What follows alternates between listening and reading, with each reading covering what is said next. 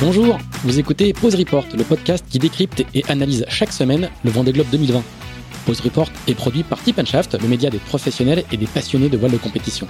Tip Shaft, ce sont deux newsletters hebdomadaires en français et en anglais, des podcasts, des événements, des formations, ainsi qu'un festival du film et un studio de production de contenu que vous pouvez retrouver sur tipandshaft.com. Je suis Pierre-Yves et je vous souhaite la bienvenue dans Pause Report.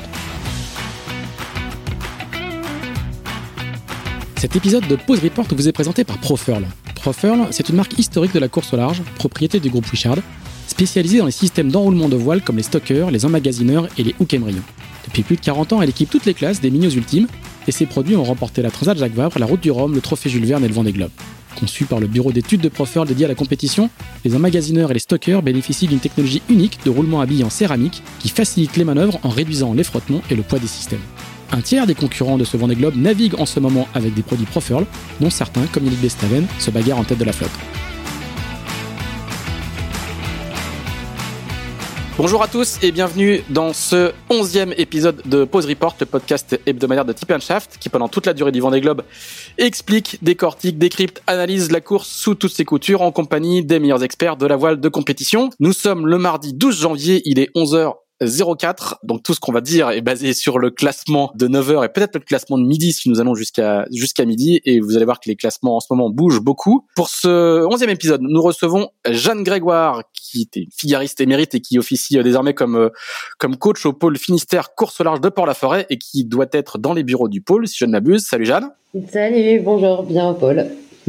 Et nous avons pour compléter euh, le tour de table Antoine Mermot, le président de la classe IMOCA, qui lui doit être à Paris. Salut Antoine. Bonjour Pierre-Yves. Et nous avons toujours euh, Axel Capron, le rédacteur en chef de Tip Shaft, qui est lui toujours à Levallois. Salut Axel. Bonjour, bonjour à tous.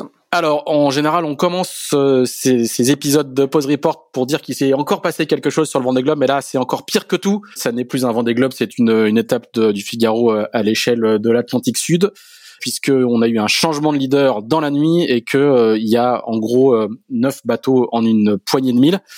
Axel, est-ce que tu peux nous faire euh, le point sur cette semaine euh, à nouveau à rebondissement et qui montre que ce Vendée va nous tenir en haleine euh, encore trois bonnes semaines? Qu'est-ce qui s'est qu'est-ce qui s'est passé cette semaine et, raconte-nous à quel point aujourd'hui les bateaux sont à, touche-touche au large du Brésil?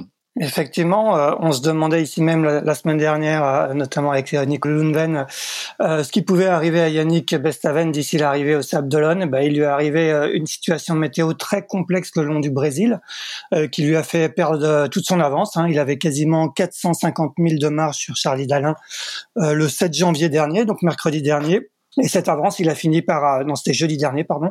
Et cette avance, il a fini par la perdre complètement et même par perdre la première place, puisque la nuit dernière, Charlie Dalin s'est emparé des commandes du Vendée Globe devant Thomas Ruyant et Yannick Bestaven, qui a donc rétrogradé à la troisième place. Euh, il faut prendre des pincettes parce que je pense que peut-être que le classement de midi va encore nous apporter un, un changement de leader, mais en tout cas, la flotte est complètement resserrée avec les neuf premiers qui sont en 165 000 euh, au classement de 9 heures. Donc tout est complètement relancé euh, avec euh, une arrivée des Sables qui est maintenant à 4600 000 des leaders. Euh, les autres faits marquants de la semaine, bah, il y a eu l'abandon d'Isabelle Yoshke qui a eu une avarie au niveau du Vernki de MACSF. C'est la septième à jeter l'éponge sur ce Vendée Globe, ce qui en proportion reste encore assez faible. Euh, la navigatrice franco-allemande n'a pas encore indiqué euh, où elle comptait s'arrêter, mais peut-être euh, sans doute au Brésil. les autres faits marquants sont les passages du Cap Horn qui ont continué à se succéder.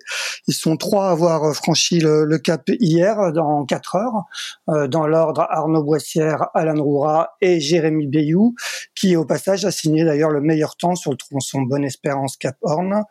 Et ils ont été suivis dans la nuit par Piper, dont on a vu les images sur le site du Vendée Globe ce matin. Euh, ce matin, ils sont plus que neuf dans le Pacifique. Les prochains attendus au Cap Horn sont dans l'ordre Stéphane Le Diraison, Didac Costa et Kojiro Shirashi. Voilà pour cette semaine encore très riche en rebondissements. Alors, l'intensité de la bagarre euh, en course est, inédite. Hein. Il n'y a jamais eu euh, de Vendée Globe avec une situation pareille, avec, comme tu l'as dit, Axel, neuf bateaux en 164 000, en tout cas au classement de, de 9 heures. Euh, donc c'est vraiment euh, euh, complètement fou. Jeanne, une, première question pour toi. Je sais pas si quelle est ta capacité à te projeter à la, place des marins, mais toi tu les observes depuis depuis longtemps. Qu'est-ce qu'il faut aller chercher comme comme ressources physiques et surtout mentales après 60 jours de course et se retrouver dans cette dans cette situation de, de tension sportive incroyable? Comment est-ce qu'on fait pour avoir encore les ressources pour se battre et aller chercher mètre après mètre contre les adversaires oh bah, Je pense que Charlie Dalland avait bien exprimé une fois qu'il est rentré dans l'Atlantique Sud. Il disait tant que la ligne d'arrivée n'est pas franchie, rien n'est joué. Et puis, et puis ça, c'est vraiment quelque chose qu'on retrouve sur toutes les, sur toutes les courses au large. Et dès qu'il y aurait une opportunité, il essaierait de la saisir. Donc, je pense qu'on est vraiment dans cette situation typique. Je pense que ce sont tous des, des régatiers aguerris dans ce paquet de tête et qui ont bien ce dicton en tête que rien n'est jamais fait tant que la ligne n'est pas franchie. Ça, ça, je dirais, on a, on a presque l'habitude de le dire euh, sur une étape de la solitaire, par exemple. Mais là, sauf que là, on est après 60 jours de course et on est dans un schéma euh, qui, qui, qui est pas habituel sur un Vendée, quoi. Alors c'est pas habituel sur un Vendée, mais je sais que tous les briefs météo, toutes les discussions autour du Vendée Globe, que ce soit les discussions euh, dans le bureau, au café, en briefing plus sérieux, c'est euh, il faut jamais croire que le Vendée Globe est terminé une fois que tu as passé le Cap Horn. Donc je pense que c'est quelque chose que tous les coureurs bien préparés ont en tête. Et voilà, donc oui, en effet, c'est incroyable de voir un paquet de bateaux aussi resserré, de devoir zoomer euh, sur la carto pour euh, pour voir les vitesses, c'est assez étonnant de les étiquettes gênent pour voir les étiquettes des bateaux sur la carto gênent pour voir le bateau d'à côté. Euh, c'est assez étonnant, mais c'est c'est bien à l'image de tout ce qu'on a vu sur le Vendée Globe pour l'instant. Donc c'est plutôt chouette. Pour nous, c'est génial. Et pour eux, je pense que c'est vachement chouette aussi. Parce que mine de rien, quand t'es quand t'es dans la situation, dans... alors pour Yannick, c'est peut-être pas la, la, journée la plus agréable. Par contre, pour tous les autres bateaux, ça doit être absolument génial. Et l'énergie, elle vient avec euh, le retour à la compétition. Tu tu sors un peu de, des mers du Sud où t'étais quand même un peu dans le dans la survie. Le peut-être le mot est peut-être un peu fort, mais où il fallait euh, arriver au Cap Horn entier pour, pour pour pouvoir continuer à régater. Voilà, l'énergie, elle vient toute seule, je pense. Je pense. T'es fatigué, mais t'es dans le match, j'imagine. Oui, et puis en, plus les conditions se sont se sont améliorées. C'est d'ailleurs très étonnant de voir la, la, la vitesse à laquelle euh, euh, il y a encore quelques jours euh, Yannick était en mode sanglier, bonnet, etc. Et là ce matin il, il a envoyé une vidéo en disant que c'était dur et qu'en plus il faisait 36, 38 sur le pont. Donc les, ça, ça, ça, va, ça va. Les changements vont quand même très très très vite. Ouais, ça c'est vrai que les changements de température c'est complètement hallucinant. Ils, le savent, hein, mais ils le disaient à la descente aussi que qu'ils changeaient très vite de saison. Et c'est vrai que ça c'est c'est vraiment assez assez rigolo à suivre faut pas qu'il se presse trop parce qu'il fait pas très beau chez nous. Donc, euh, qu'il profite bien des températures chaudes, ça, ça va pas durer. Axel. Ouais, Jeanne, est-ce que j'imagine que tu suis euh, particulièrement bah, les, les, marins du pôle, notamment Charlie. Est-ce que tu as l'impression que qu'il a repris la main mentalement, le fait d'être passé euh, en tête, d'avoir rattrapé tout ce retard sur Yannick, ça, ça fait de lui le, le, le patron aujourd'hui?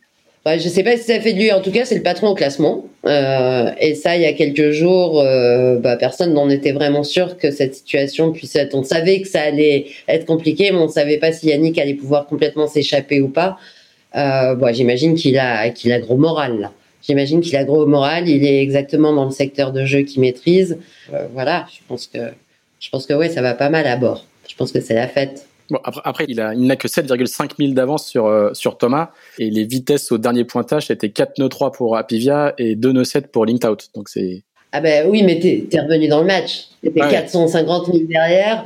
Et là, ok, t'es dans 2 nœuds devant, mais t'es dans 2 nœuds devant avec tout le monde. T'es pas dans 2 nœuds devant, 400 000 derrière. Ça, ça quand même, euh, c'est un nouveau départ de régate. ça a rien à voir. Non, je pense que le moral est bon. Antoine, quel est ton quel, est ton regard toi sur ce sur ce sur ce Vendée Globe qui n'en qui n'en finit pas de nous surprendre de, depuis du, du, du début jusqu'à c'est pas tout à fait la fin mais mais jusqu'à jusqu'à maintenant? Bah, c'est sûr que c'est une course formidable et une nouvelle fois le, le, le Vendée Globe est une aventure incroyable qui tient toutes ses promesses.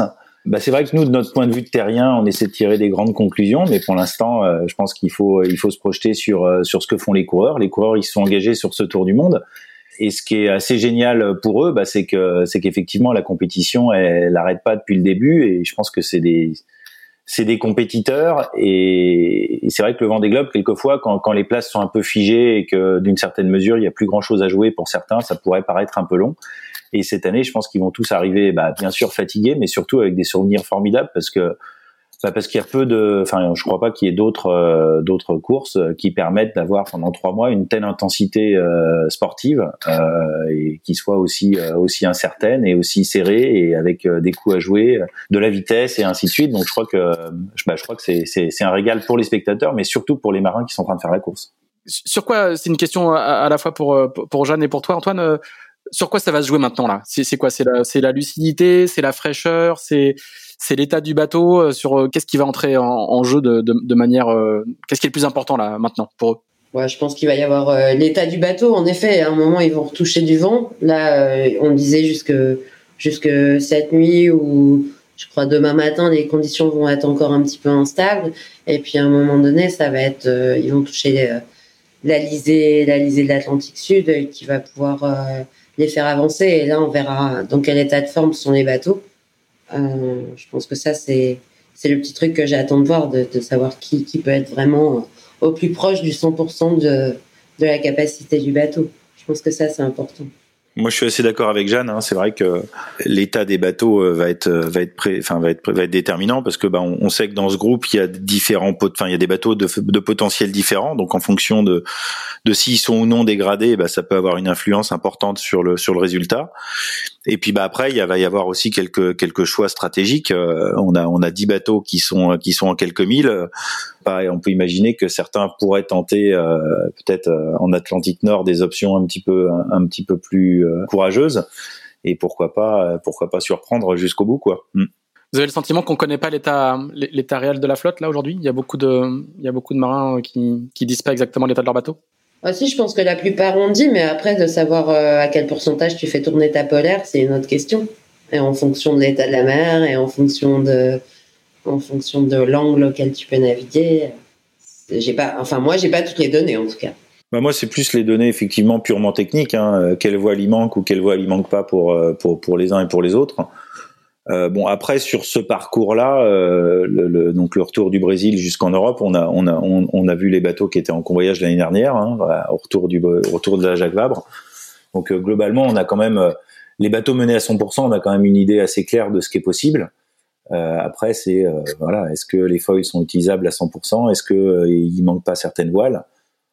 Ça va être peut-être ça qui peut faire qu'effectivement les performances seraient dégradées ou non, quoi. Mais j'ai pas trop de doute que que si, enfin que par rapport à l'état dans lequel euh, peut être leur bateau, ils vont, euh, enfin vu le vu, vu l'intensité de la régate, ils vont ils, vont ils vont être à 100% du possible pour chacun d'eux.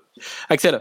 Ouais, euh, justement là, ils vont rentrer dans, les alizés. Est-ce que l'un comme l'autre, euh, on, parle beaucoup depuis le début finalement du, peu de différence qu'il y a entre les bateaux, notamment entre les grands foilers entre guillemets et les, bateaux à petit foil ou à, dérive. Est-ce que, est-ce que dans ces conditions d'alizé, euh, elles vont être propices à, à peut-être une vraie différence? Qu'est-ce que vous en pensez?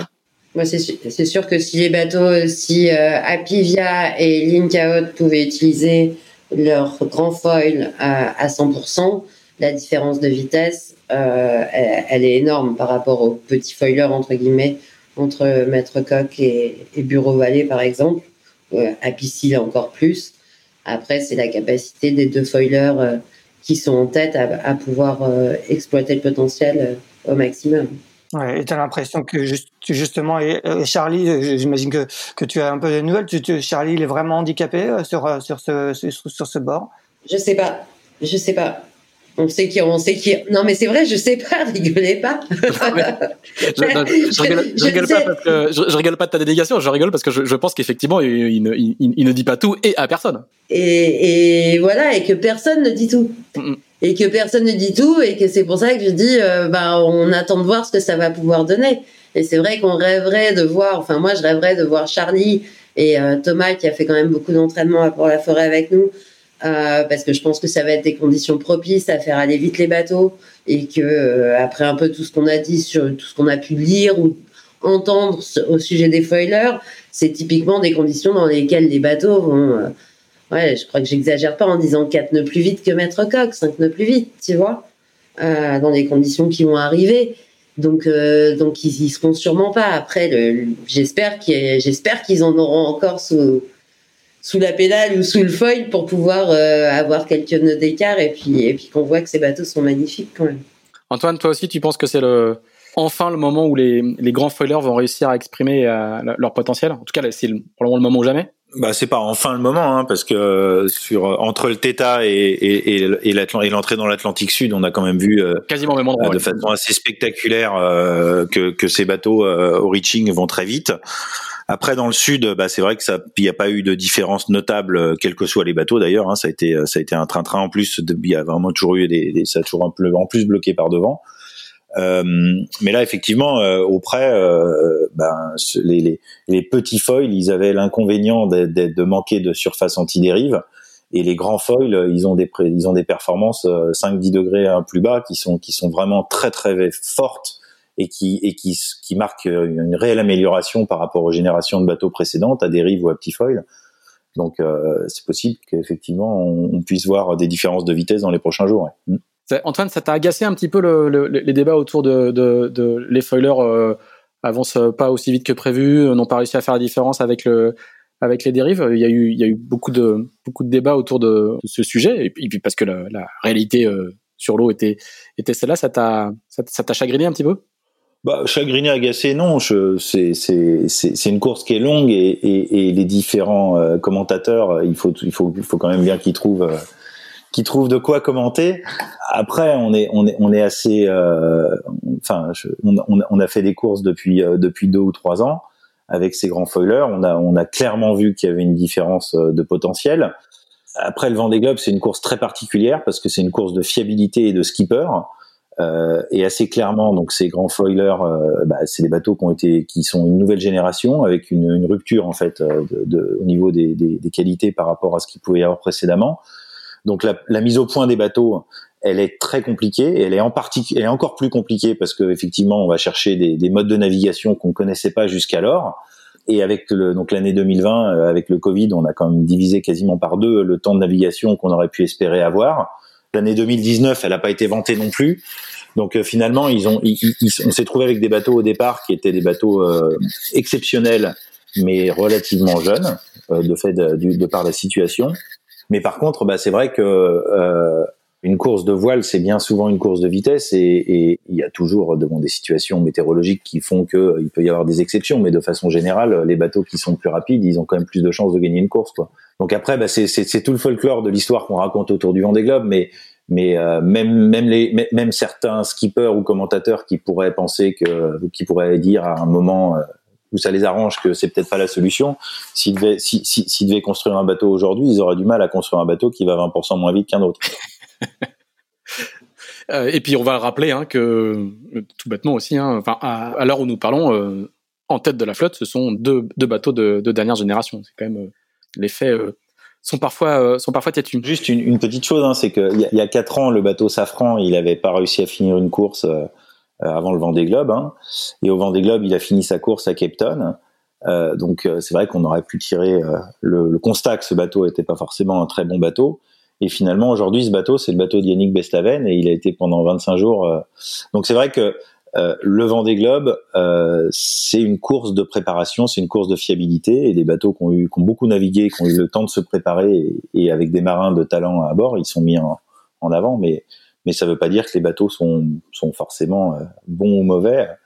On a plus souvent des problèmes. Enfin, on, est plus souvent dans le cas d'un bateau qui est pas tout à fait euh, au point, parce que malheureusement, on ne fait pas trois tours du monde de préparation avant de faire le Vendée Globe pour que tout soit parfait. Donc avec les bateaux qui sont euh, plus exigeants ou en tout cas avec des objectifs très hauts, la mise au point est extrêmement compliquée et c'est toute la difficulté de l'exercice du Vendée Globe. Axel oui, pour parler un petit peu de, de, de la météo à venir, j'imagine, euh, Jeanne, que vous regardez de, de près les, la, la, situation des, des, jours prochains. comment tu vois un petit peu euh, le poteau noir et est-ce que à ce stade vous avez déjà un petit peu un schéma général de, à quoi ressemblera l'Atlantique Nord et donc la, la, dernière ligne droite vers les sables? Ouais, j'ai regardé un petit peu le poteau noir, il m'a l'air quand même. Euh, alors, je suis pas super sûre, mais je trouvais quand même bien, bien marqué. Euh, après, c'est sûr que c'est toujours plus facile de, de le passer euh, parce que tu es sur une route plus ouest quand tu, quand tu remontes. Et par contre, non, j'ai pas encore regardé euh, beaucoup l'Atlantique Nord. Je trouve ça encore un peu loin parce qu'ils mettent quand même un peu de temps à arriver au poteau noir. D'accord. Mes derniers routages, il y avait encore quelques jours, tu vois. Donc, Et puis les alizés, les alizés dans lesquels ils vont rentrer sont pas non plus. c'est pas violent, ouais. Ils sont entre 10 et 12 nœuds, hein, c'est pas. Ouais. Ça va pas être non plus. ils vont pas marcher à 35 nœuds. Hein. Donc c'est pour l'instant, euh, on fait un peu comme, euh, comme euh, je pense comme les comme les coureurs sur l'eau. Pour l'instant, on regarde ce qui se passe. Faut déjà sortir de cette zone un peu un petit peu foireuse, et puis après on verra. Pas de précipitation. Jeanne, si, si, tu, si tu étais sur l'eau là, jusqu'où tu regarderais dans ton dans ton rétroviseur? Pour, pour toi le danger, il, est il est le, danger pour pour Charlie pour la tête de flotte, il, va il va jusqu'où? Ah, je pense que tu regardes pas dans ton rétro. Hein. C'est devant que ça se passe. Alors, je, vais poser la question, je vais poser la question différemment. Tu surveilles. Non, mais forcément, tu, sais que tu as repris 400 000 à un mec, tu te dis, bon, même si tu te dis que tu es champion du monde et que tu as un bateau magique, tu te doutes bien que les autres derrière, ils vont te reprendre aussi mais euh, mais t'es pas en train de compter les points comme ça. Tu es en train de te concentrer sur ce que tu vas pouvoir trouver comme conditions pour sortir de ce petit pot de pu et trouver des conditions plus stables. Donc tu es vraiment concentré sur l'avant. Alors je, je, repose ma question et, je ne te demande pas de te mettre à la place de, Charlie Dalin, mais plutôt de, nous parler de depuis la place où tu es. Pour toi, euh, jusqu'où va le danger pour la pour la tête de flotte? Ça va ça, va jusqu'à jusqu'à Jean Le Cam qui est ce matin à 164 000 ou est-ce que ça va même encore un peu plus loin derrière? Sachant qu'ensuite, c'est euh, Maxime Sorel qui a 364 000 et ensuite, c'est Armel Tripon qui est à 774 000. Euh, pour de vrai, j'ai pas regardé. j'ai pas regardé. Non, mais pour de vrai, j'ai pas regardé. Je regarde les pas que le. Il y a, il y a le. Non, non, ça va pas revenir de derrière parce qu'à un moment, ils vont retoucher du vent. Et tu, tu vois, si on se dit qu'ils retouchent un vent à peu près correct, euh, alors euh, ce soir ou demain, ouais, je suis un petit peu, ouais, c'est ça. Euh, demain matin, ils auront du vent clair. Donc, il y a des bateaux qui ont 160 000 de retard, ils vont pas rattraper 160 000 euh, là dans les dans les 10 heures qui restent, quoi. Dans les 12 heures qui restent. Si tout va bien. si tout va bien, mais tout va aller bien. Axel. Oui, euh, on parlait tout à l'heure un peu de, de, fatigue des bateaux. On a, on a, on a vu l'abandon la, d'Isabelle à cause d'un problème de quille. Euh, si on regarde l'histoire récente des, des Vendée Globe, euh, il y a toujours eu des, des, des abandons ou des, avaries assez sérieuses en, en fin de parcours. Hein. On avait Conrad Coleman qui avait dématé en, en 2016, Jean-Pierre Dick qui avait euh, perdu sa quille en 2012 et qui avait fini sans quille, euh, Javier Sanso qui avait été élitreillé. Si on remonte à 2008, Roland Jourdain avait lui aussi perdu sa quille. Marc Guillemot avait terminé sans quille, tout comme Mike Goldin euh, quatre ans plus tôt. Euh, à ce stade de la course, c'est souvent euh, la quille qui pose problème. Est-ce que c'est là où est, où est, la principale usure à ce stade de la course Peut-être qu'on peut poser la, la, question à Antoine. Alors, je, je suis pas sûr que, que qu'Antoine nous entend, donc je vais lui, je vais lui répéter la question. Euh, Antoine, si tu si tu m'entends, euh, mm-hmm. dans, dans, la, dans la remontée de l'Atlantique Nord, historiquement, il y a eu souvent des euh, souvent des problèmes de des, des, problèmes de qui hein, avec plusieurs plusieurs pertes de qui euh, Roland Jourdain, Marc Guimau, euh, Mike Goldin, Jean-Pierre Dick, beaucoup d'entre eux ont même ont, terminé sans leur qui. Aujourd'hui, c'est le c'est le c'est le point de faiblesse principal sur le sur les bateaux ou depuis depuis les quilles monotypes tout ça tout ça a un petit peu changé? Non, je crois que effectivement aujourd'hui avec les key monotypes, on a on a on a réglé ce problème. Tous les tous les skippers dont, que tu cites, c'était c'était une époque où les keys étaient étaient étaient, étaient beaucoup plus beaucoup moins sécures qu'elles ne peuvent l'être aujourd'hui. Donc après, bah, donc les, les keys euh, monotypes, elles ont un coefficient de sécurité qui est extrêmement important, euh, qui, est, qui, est, quasiment, euh, je sais pas, 60 60% de plus que ce qu'avait les keys précédemment. Donc on n'a pas de problème de quille. Donc par contre, après, euh, les problèmes sont plus sur les collisions, parce que la quille elle est tellement solide que finalement euh, on déplace le problème euh, sur la structure environnante sur le bateau. Donc on a, il y a eu un, un gros update de fait après après l'avarie du Gobos l'année dernière, euh, qui a peut-être permis d'ailleurs à, à, Initiative de, de, de se trouver dans une situation délicate, mais peut-être moins que si elle n'avait pas renforcé, euh, je dirais, la, la, zone autour de, de, de, de sa quille. Alors on, va, on va rappeler, hein, c'est c'est le c'est lors de la Transat Jacques Vabre 2019, mm. c'est ça. Hein, oui. Hugo Boss a percuté un un ovni et a, et a perdu sa quille euh, mm. et donc est, est, rentré euh, est rentré euh, avec difficulté. Mais du coup suite à cette à cette avarie là une bonne partie des puits de quille je sais pas si c'est bien si c'est bien ça enfin cette zone là a été renforcée dans un travail commun entre les, les archives et les calculateurs. C'est bien ça hein? Ouais tout à fait. On avait des critères en fait qu'on s'était fixé comme objectif et il s'avérait que ces critères ils, ils, étaient pas assez exigeants. Donc on a on a on a on a, on a mis des nouveaux critères qui étaient beaucoup plus exigeants suite à cette avarie et donc la majorité des bateaux ont, ont, fait des modifications dans leur donc en renforcé et changé un petit peu des dispositions de certains renforts sur le sur le fond de coque et qui a fait qu'a priori sur un, impact qui serait plus ou moins équivalent euh, bah, le résultat de, pour Initiative Cœur n'a pas été forcément euh, qu'il a pu rester en course, mais qu'en tout cas, il s'est pas trouvé à ce que la quille tombe sous le bateau. En tout cas, elle a pu repartir après quelques, quelques jours de réparation. Elle a pu repartir. Euh, Donc, pour répondre à la question, on n'est pas du tout inquiet sur, le, sur, les, sur les quilles hein, et leur solidité. Par contre, effectivement, le problème de, ce qui traîne sous l'eau, hein, ou foil, bah, c'est quand on tape à haute vitesse. Euh, bah, là, effectivement, les conséquences peuvent être, peuvent être désastreuses pour le bateau.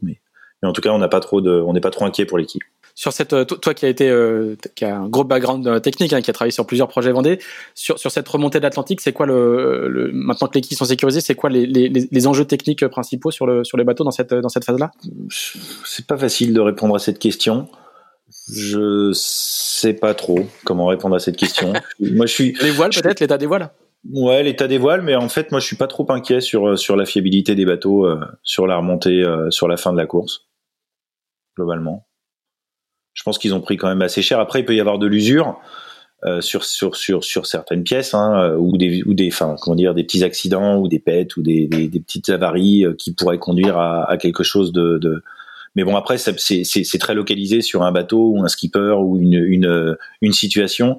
Je, je vois, je, vois pas de, de, de problème d'ensemble qui pourrait nous gâcher la fin de la course sur, sur, sur la, sur, sur la flotte, quoi. C'est un parcours qu'on connaît, qui a déjà été fait dans les deux sens non, je crois que, enfin, il peut y avoir un problème sur un bateau, sur un sujet, mais je vois pas de, je vois pas de problème d'ensemble qui serait, qui serait, qui serait une maladie, euh, une pandémie euh, sur, sur, sur les, sur, les deux dernières semaines. Jeanne, tu, tu voulais réagir Ouais, moi j'ai un souvenir. Je suis, je pense que la première année où je, enfin, j'ai suivi le Vendée Globe un peu 96, je commençais à voile à ce moment-là, et après en 2000, j'ai souvenir de de Catherine Chabot qui débatte au Cap Finistère, et pour moi, c'est, ça reste Enfin, je, je peux pas l'oublier, quoi. Et je me dis, euh, Mathéo Cap Finistère, alors je sais pas ce qu'il y avait eu comme problème technique, j'étais pas du tout euh, assez euh, aguerri pour, euh, pour me rendre compte de tout ça. Je disais, euh, quand tu changes d'amure après un long temps sur le même bord, tu vas quand même toujours vérifier ton gréement, en tout cas de ce que tu peux vérifier. Et j'ai ce souvenir horrible de, je trouvais trouver ça juste horrible pour Catherine de, d'abandonner au Cap Finistère alors que t'es euh, es à, à moins de 300 000 à la maison quoi. Donc, euh, donc voilà, donc je pense qu'il y a, il y a ouais, peut-être qu'on est sûr sur les quilles, mais il y a quand même beaucoup de d'usure de, qui a été faite sur les bateaux et qu'en fonction des conditions, euh, puisque forcément je suis en train de faire défiler un peu, euh, des conditions qu'ils vont rencontrer dans l'Atlantique euh, dans l'Atlantique Nord, tu peux te dire qu'il faut encore faire vraiment vraiment gaffe au matos jusqu'au dernier moment quoi t'étais pas à l'abri de prendre une grosse, grosse prune pour arriver. Non, c'est clair. Il y a souvent plusieurs marins ont raconté que, que le, la, la, dernière la dernière dépression de, dans l'Atlantique pour l'arrivée sur le Vendée était était, était souvent l'une des plus euh, l'une des plus costauds qu'ils prenaient avant de d'amarrer le bateau au port. Euh, Axel, on a un petit paramètre qui, qui va qui en plus de, de, de l'intensité de la course de devant et un, un, petit paramètre supplémentaire qui va qui va rajouter euh, un peu de piquant.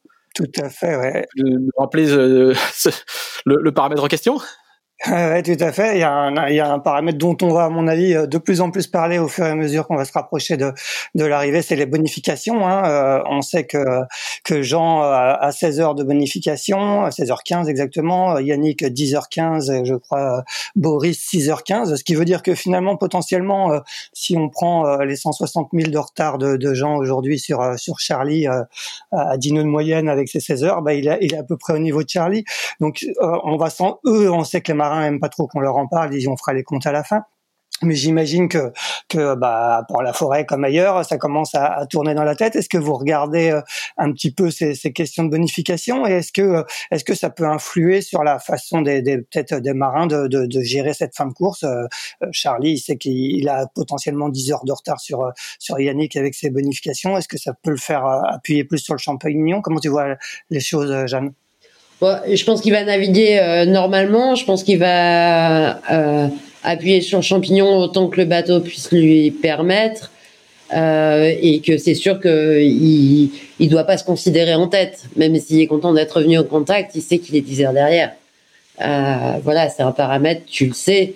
Mais après, est-ce que, est-ce que tu, si tu poses la question autrement, est-ce que s'il avait pas ces 10 heures d'avance, il serait plus à juste gérer le, à juste gérer le contact et à rester juste devant? Je pense pas, non, parce que justement, ce qu'on dit jusqu'au bout, il peut se passer beaucoup de choses, que ce soit un peu de casse matos, un peu de, de gestion de voile et tout ça. Donc tout, tout ce que tu peux prendre, tu le prends. T'es plus, je pense que t'es pas tout à fait dans la même gestion que ce que tu peux faire dans le sud. Euh, donc, euh, donc tu navigues au mieux, tu, tu sais à 100% de ce qui paraît être le plus, euh, le meilleur compromis entre l'efficacité et euh, la performance et euh, le moyen d'arriver au bout. Et puis, et puis oui, tu comptes les heures à la fin.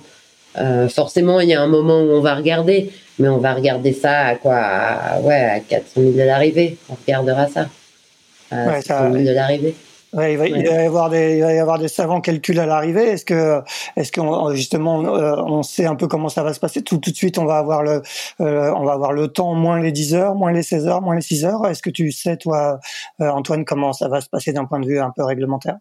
Ben écoute, je bon cette question, faudrait la poser pour être hyper précis à Jacques Carès, mais mais pour moi, je un bateau passe la ligne et à partir de là, on lui on, on a son temps de course à son temps de course, on enlève euh, la bonification. Donc, admettons que Bestaven, il passe, euh, il passe, je sais pas, en 82 jours et 2 heures, euh, bah, ils enlèveront 10 heures et son temps de course, ça sera 81 jours et 20, enfin, et, ouais, 10 heures de moins, donc ça fait 26, 16 heures.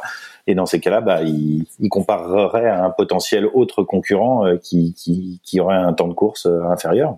Je crois que c'est comme ça que ça va fonctionner. Est-ce que, est-ce que, est-ce que tu penses, toi, euh, Jeanne, Jeanne nous disait que le, les modifications n'allaient pas avoir d'impact sur la manière dont, les marins vont, naviguer jusqu'à la fin. Est-ce que toi aussi tu penses qu'il y a pas de, ça ne va pas les troubler et qu'ils vont, ils vont, ils vont naviguer comme si elles n'existaient pas? Ah bah oui, moi je suis tout à fait en phase avec Jeanne là-dessus. Hein. Je pense que les marins, ils vont, euh, leur objectif, c'est d'arriver le plus rapidement possible au sable d'Olonne et euh, devant leurs adversaires et je pense que personne fait des calculs euh, d'apothicaire, de savoir euh, est-ce que 10 heures c'est 200 000 si on va à 20 nœuds de moyenne, ou est-ce que 10 heures à 4 nœuds de moyenne ça fait 40 000. Enfin, je, je crois que je crois que l'objectif euh, en particulier de, du, du, groupe de tête, c'est d'arriver le plus rapidement possible au Sable d'Olonne et dans les autres. Et après, bah, ils feront, on, verra, on verra bien ce qu'il en sort. Ce qu'il en sort. Après, notamment en fonction de l'avance que tu as, tu peux aussi décider de, de gérer ou de ne pas gérer en, en fonction de l'avance que tu as. Et donc, du coup, le, le calcul Ouais, mais là, là, là, là, on a, on est, on est au bout de 64 jours devant des globes et on a, on a sept bateaux euh, qui peuvent gagner la course. je, crois, je, crois que, je crois que les mecs, ils sont pas, ils sont, ils sont pas aux analyses euh,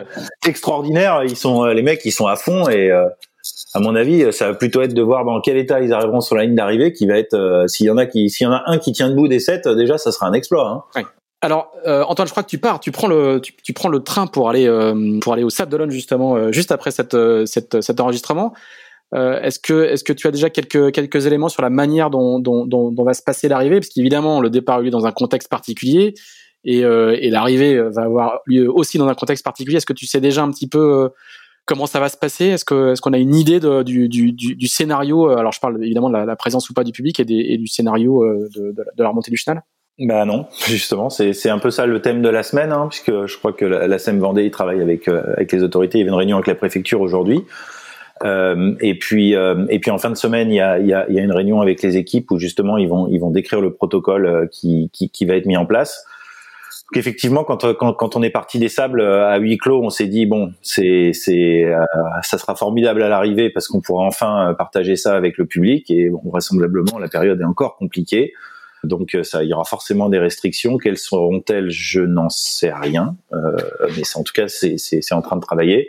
Mais après, bah, c'est vrai que la, la, la SEM Vendée, Laura Le Goff et ses équipes, ils ont fait un travail formidable pour, pour, pour faire le mieux possible pour le départ et on a toute confiance en, en, en Laura et ses équipes bah, pour, pour, bah, pour trouver la meilleure formule pour, bah, pour nous surprendre et puis, euh, et puis, et puis compenser ou en tout cas euh, faire que cette arrivée soit soit la plus belle possible pour conclure, euh, je dirais, ce, ce, ce Super Vendée Globe.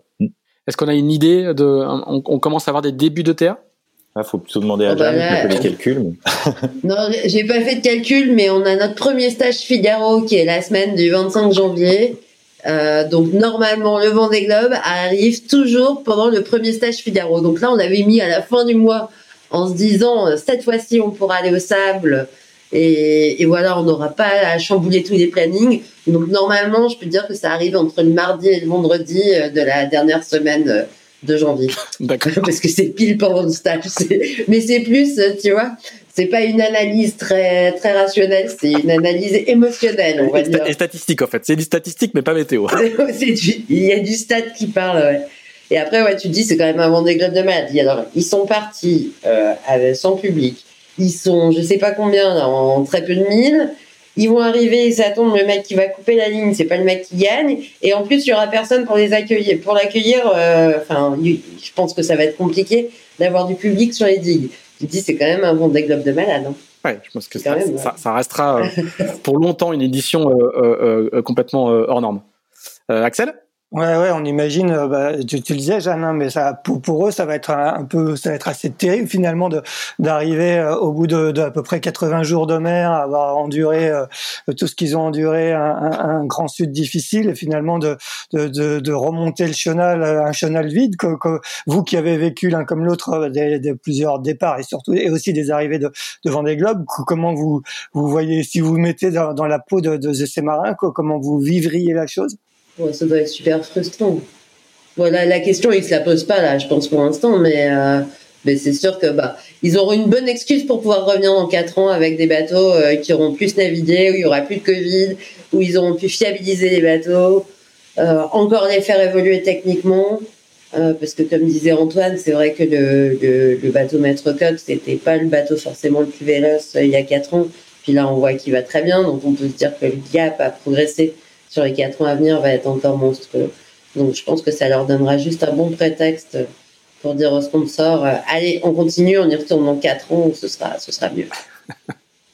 s'il fallait trouver, s'il fallait trouver des prétextes euh, euh, à, tout prix pour pour faire ça.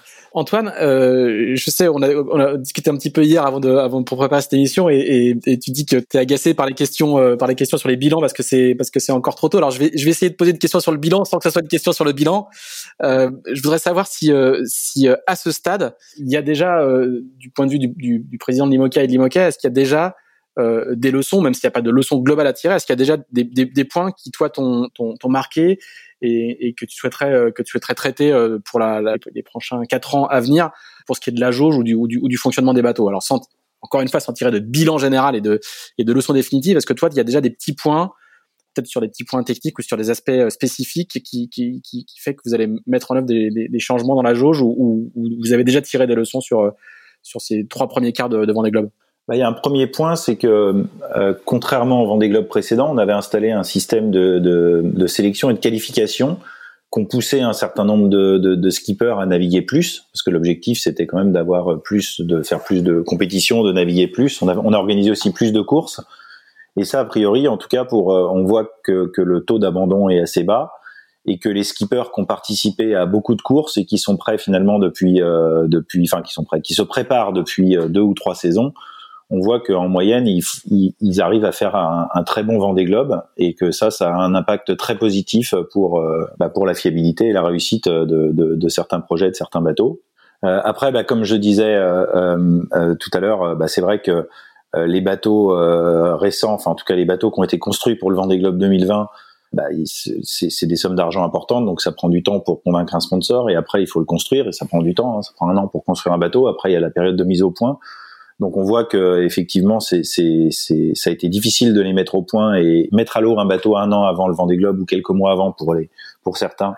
Bah c'est, c'est difficile. Donc, euh, donc là, on a décidé qu'on allait euh, essayer de, que, les, que la jauge évolue peu pour que euh, les bateaux, je dirais 2020, pour, pour, ne pas provoquer de nouvelles ruptures technologiques pour les quatre prochaines années et que les bateaux construits pour le Vendée Globe 2020 avec, des, avec un niveau de développement raisonnable puissent être amenés en, en 2024 et que les nouveaux bateaux qui, qui arriveraient profitent aussi, je dirais, des données et, des, et, du savoir accumulé sur cette génération de bateaux, justement pour que pour qu'on aille au bout de, de, de, de ce concept de, de, ces, de ces foilers euh, sans plan porteur, hein, donc euh, mhm. qui sont qui s'appuient un petit peu sur, sur l'arrière de la coque, même si euh, même si effectivement dans le futur il faudra peut-être aller un petit peu plus loin. Donc en gros en gros, il y a une certaine stabilité dans les règles euh, bah pour justement pour, pour, pour, pour finir le travail sur, sur cette, cette génération de bateaux. Et puis, on va continuer de, de, de reconduire cette idée de, de sélection et d'organiser un maximum de courses bah, pour que pour que les skippers puissent être challengés et puissent se préparer en course le plus possible, je dirais, pour pour être prêt pour le, le défi du Tour du Monde. Est-ce que, est-ce que pour, pour, pour, se projeter encore un petit peu plus loin, tu sais comment sont les journalistes malheureusement, euh, comment se comment se présente en termes de en termes de volume de, de, de, concurrents et de et de, et de nouveaux bateaux ou de, ou de, ou de bateaux qui poursuivent leur, leur programme, comment se présente euh, l'année euh, l'année 2021 Bah très positivement, très positivement parce que bah, c'est vraiment le, ce qu'on est en train de faire cette semaine, hein, parce que je dirais que euh, les décisions se prennent beaucoup entre le Cap Horn et le 15 février euh, parce qu'on commence à y voir un peu plus clair. du coup, du coup, ils vont être, ils vont être beaucoup plus occupés que d'habitude, hein, donc il y aura peut-être un peu moins de mercato et un peu moins de. Ouais. Donc par rapport à il y a quatre ans où il y avait toute une génération de skippers et de projets qui s'arrêtaient et qu'il avait même annoncé avant le départ du Vendée Globe euh, et d'une certaine mesure une nouvelle génération de skippers qui qui commençait. Là on a là on est plutôt dans une vraie continuité on a une très grande majorité des, sponsors et des projets qui continuent et qui vont enchaîner la saison 2021 euh, très rapidement.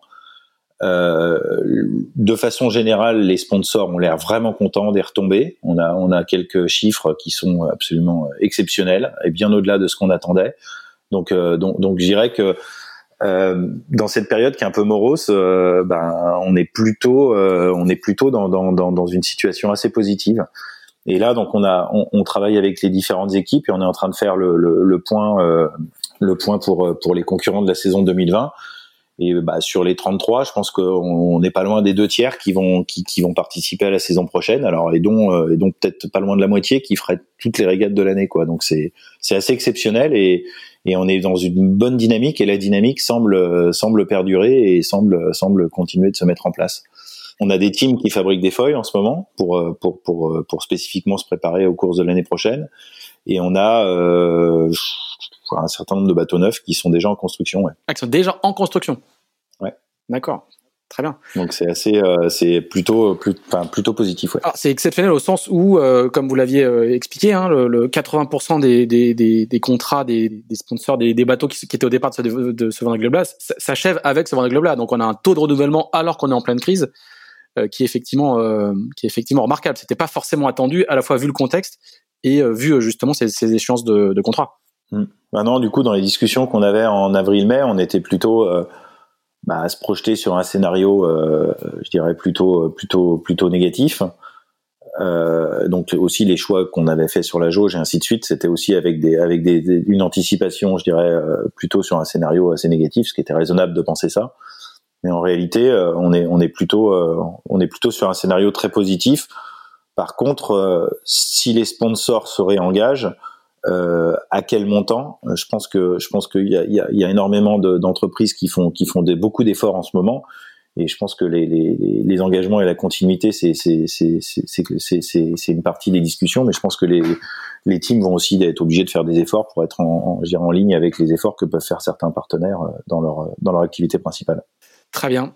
Euh, Jeanne aussi, du, peut-être sur un, une partie euh, plus euh, sportive, c'est quoi toi tes, les enseignements que tu tires jusqu'ici de ce Vendée Globe là, sans, faire à nouveau de, de conclusion euh, générale? C'est quoi les, points qui t'ont marqué jusque là J'étais en train de regarder la météo pendant que vous discutiez. ouais, ce que je retiens, c'est que alors c'est un peu plus sur le plan de, des, des entraînements. C'est vrai que cette année, euh, bah, il y a eu une seule course. Enfin, qu'en tout cas, les marins, ils ont besoin de faire des milles en vrai solitaire. Et c'est vrai que cette année n'a pas permis de le faire pour les raisons qu'on connaît.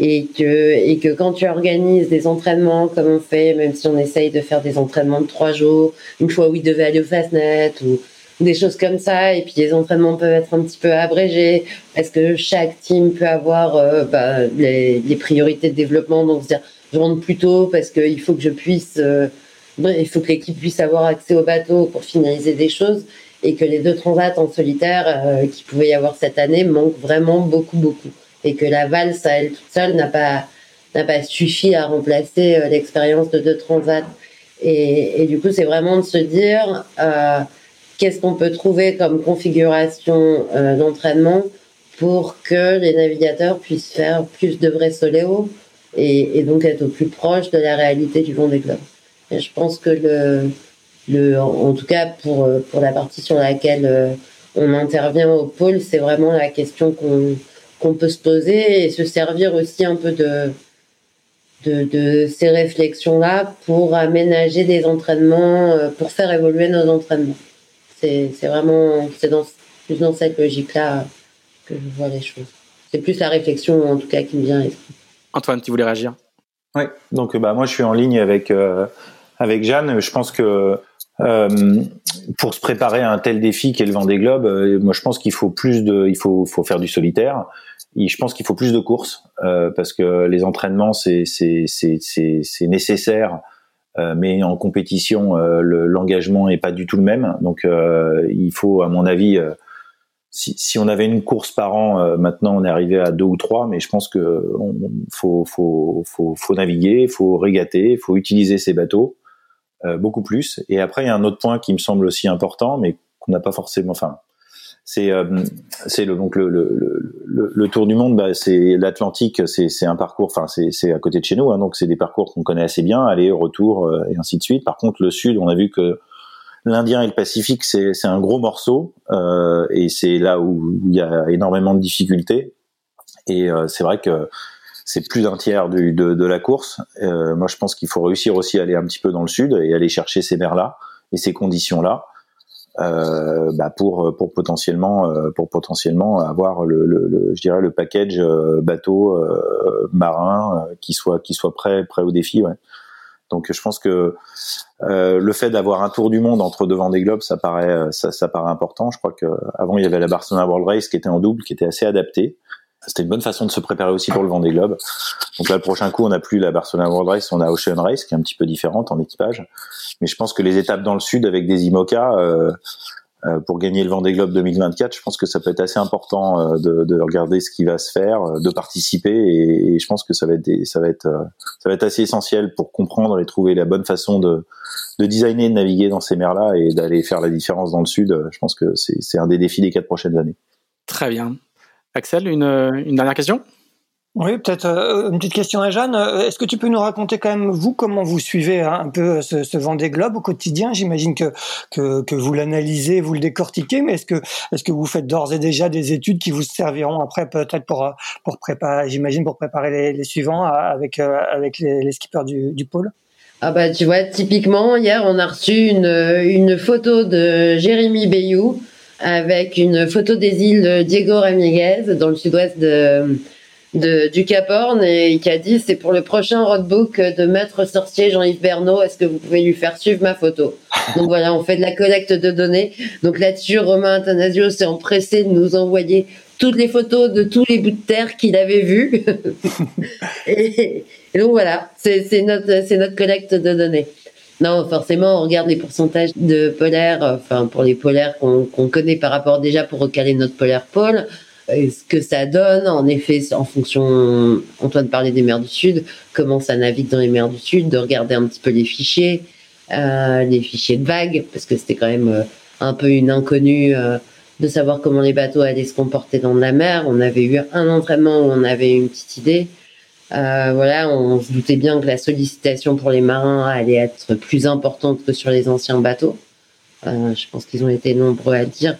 Donc voilà, c'est des, on va dire, c'est des données un peu plus plus globales de, de ressenti. On attendra d'en discuter avec les coureurs. Et puis je te dis, ouais, c'est vraiment de réfléchir à se dire euh, comment comment rendre les entraînements plus pertinents.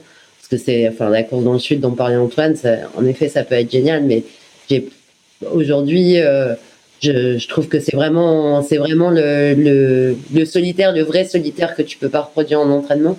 Parce qu'en fait, en entraînement, tu peux pas prendre le risque de demander aux mecs de partir en vrai solitaire. Donc, ils ont toujours, alors là, ils étaient pris en plus par le temps, mais ils ont toujours au minimum, euh, c'est très rare qu'ils partent ne serait-ce qu'en double, mais, mais euh, deux ou trois personnes à bord qui bricolent pendant ce temps-là, qui continuent à faire de l'acquisition de données. Et c'est vrai que le, le, le, plus important, ce serait de pouvoir faire du, du vrai solitaire en course. Après, en termes d'engagement sur les entraînements, je te rassure, Antoine, ils sont à fond. ça, ça, euh, on leur met aussi une ligne de départ, une ligne d'arrivée. Je te promets, ils sont, ils sont à 200%. Mais pas en solitaire. Donc c'est vrai, c'est une donnée qui change, qui change quand même beaucoup les choses.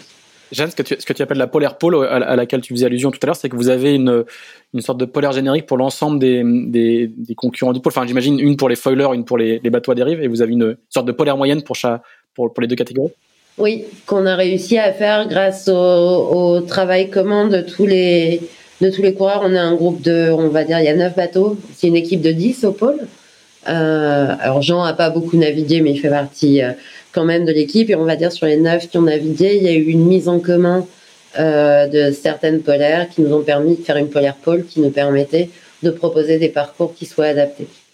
Euh, parce que si tu as une polaire euh, à la rue, tu as beau prendre la polaire des rives droites euh, du précédent Vendée Globe, la mettre à 110 ou à 120%, t'es quand même jamais aussi proche que, que ce qu'on a réussi à faire euh, grâce au travail en équipe de tous les coureurs, euh, des neuf coureurs qui étaient là. Donc, donc Charlie, Dalin. Alors si je les cite, je vais en oublier, je vais être vachement, vachement embêté. Mais en tout cas, pour ceux qui sont en course, il y a Charlie Dalin, il y a Damien Seguin, donc euh, qui où on faisait un, un entraînement, enfin en tout cas un parcours qui pouvait permettre à des coureurs comme Damien, comme Clarisse Kremer, comme Romain Athanasio de rester au contact des foilers en pouvant couper des coins. Il y a Boris Herman qui est aussi là dans le paquet, qui était très très actif euh, pendant les entraînements et qui a été beaucoup à l'initiative des échanges qu'on pouvait faire euh, que les coureurs pouvaient faire entre eux pour nous permettre d'avoir les outils euh, qui, rendaient l'entraînement, j'espère, pertinent. Enfin, en tout cas, j'espère que ce sera le retour qu'ils nous font. D'ailleurs, je, je, rebondis un petit peu sur, sur le, les retours que tu disais, que tu expliquais, les, retours des marins depuis la mer. Euh, c'est une question pour Antoine aussi. On a, on a l'impression quand même que, que sur cette édition, le, la, la, connexion des marins avec la Terre, elle est, elle est, elle est, plus forte, euh, elle est un peu plus forte qu'avant. Sans doute parce que les, les moyens de communication ont progressé, les, les, les, visios et les vidéos sont quand même euh, sont quand même euh, assez incroyables, mais on a, on a l'impression qu'il y a quand même une, une petite marche qui a été qui a, qui a, été franchie et la, et la, la, connexion des marins avec la terre euh, est, est, est plus forte qu'avant. Est-ce que c'est un sentiment que vous partagez?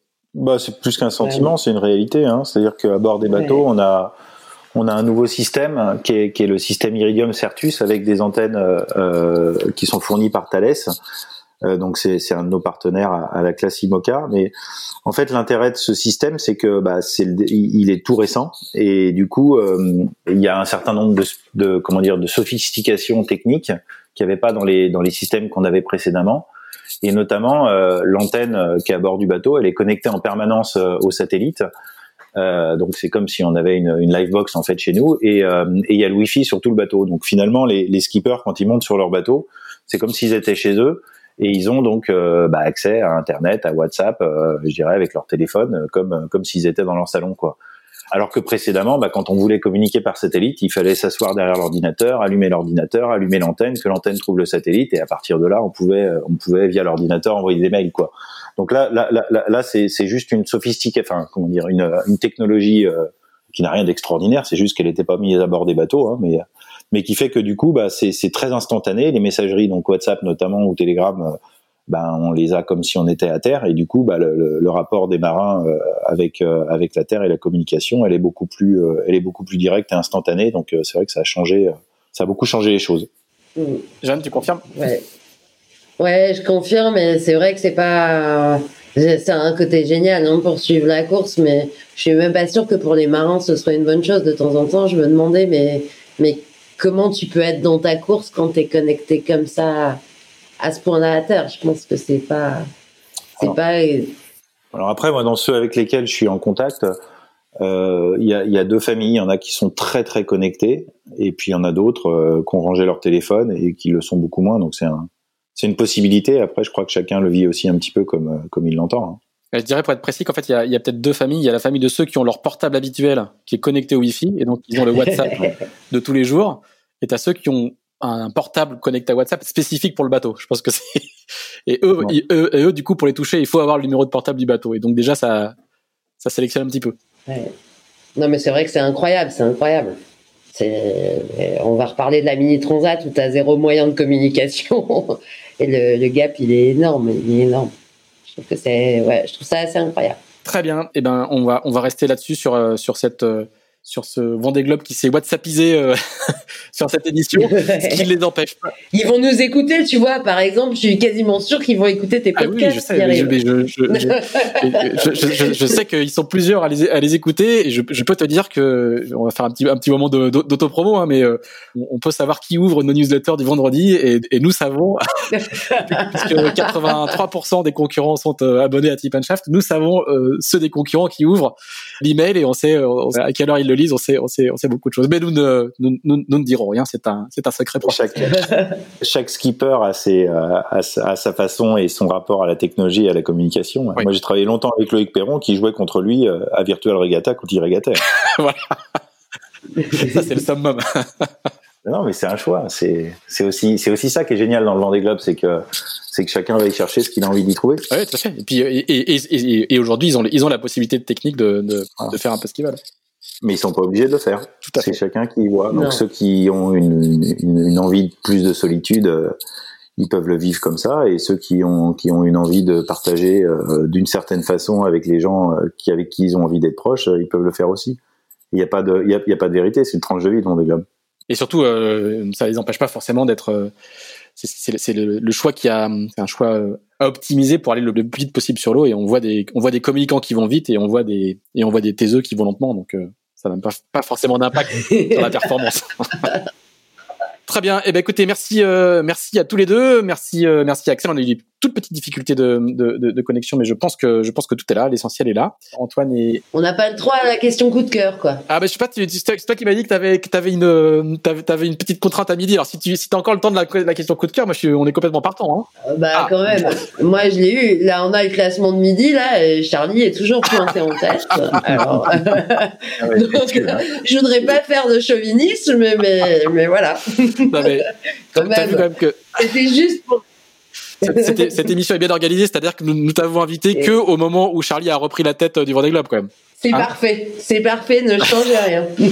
Et tu pourrais dire aussi que du coup, Damien Seguin est, est, passé de la quatrième à la, à la, deuxième position, qui est membre du pôle également, Tout à, euh, fait. 9005. Tout à fait. Ouais, c'est parfait. Ils sont bien. Bien organisés quand même. Ils sont vraiment bien. Ils sont bien. Du coup, Antoine, je, on, va, on, va, on, est obligé de te demander ton coup de cœur aussi à toi. Euh, ah, Antoine, lui, il n'avait pas préparé. non, moi, je pas de... moi, je suis impressionné par. Euh, moi, je peux... moi, ils m'impressionnent tous, euh, chacun dans leur histoire. Donc, j'ai pas, j'en ai pas un en particulier que je trouve. Euh, moi, je trouve qu'ils sont justement. Moi, c'est plutôt le, le, le fait qu'ils soient, je dirais, en grande majorité tous à la hauteur du défi et qu'ils fassent, qu'ils fassent tous. Enfin, moi, c'est ouais, c'est plus un coup de cœur d'ensemble c'est euh, c'est je trouve que le, le, le, niveau global de la flotte il est il est génial et, et c'est tant mieux que le meilleur gagne.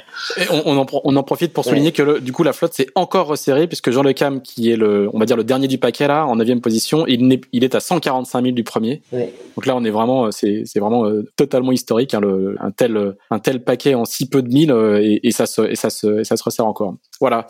Eh bien on n'a pas fini ah, de.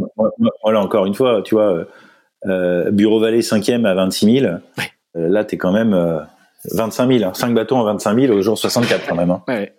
Non, mais Bureau Vallée, il va tout droit. Je sais pas comment il fait. Euh, les autres, ont... ouais, les autres, ils ont du refus. Lui, il va tout droit, quoi. Tu regardes cette trajectoire, tu te dis, mais. Ouais. Je sais pas comment il fait. C'est assez. Euh... Mais ce bateau, il allait 10 degrés plus bas, moins vite avant. Et... Bien, on va vous laisser analyser le, la carte de midi, puis nous on va envoyer le, on va envoyer le, on va envoyer le podcast. merci à tous les deux, merci, merci Axel, et puis on se retrouve la, la semaine prochaine où euh, tout aura encore, euh, encore changé, et, et voilà. Et c'est pour ça qu'on a bien fait de faire euh, une émission hebdomadaire sur le, sur le Vendée Globe. Merci, merci à tous, à bientôt, salut. Ouais, salut. Bonne semaine. Salut.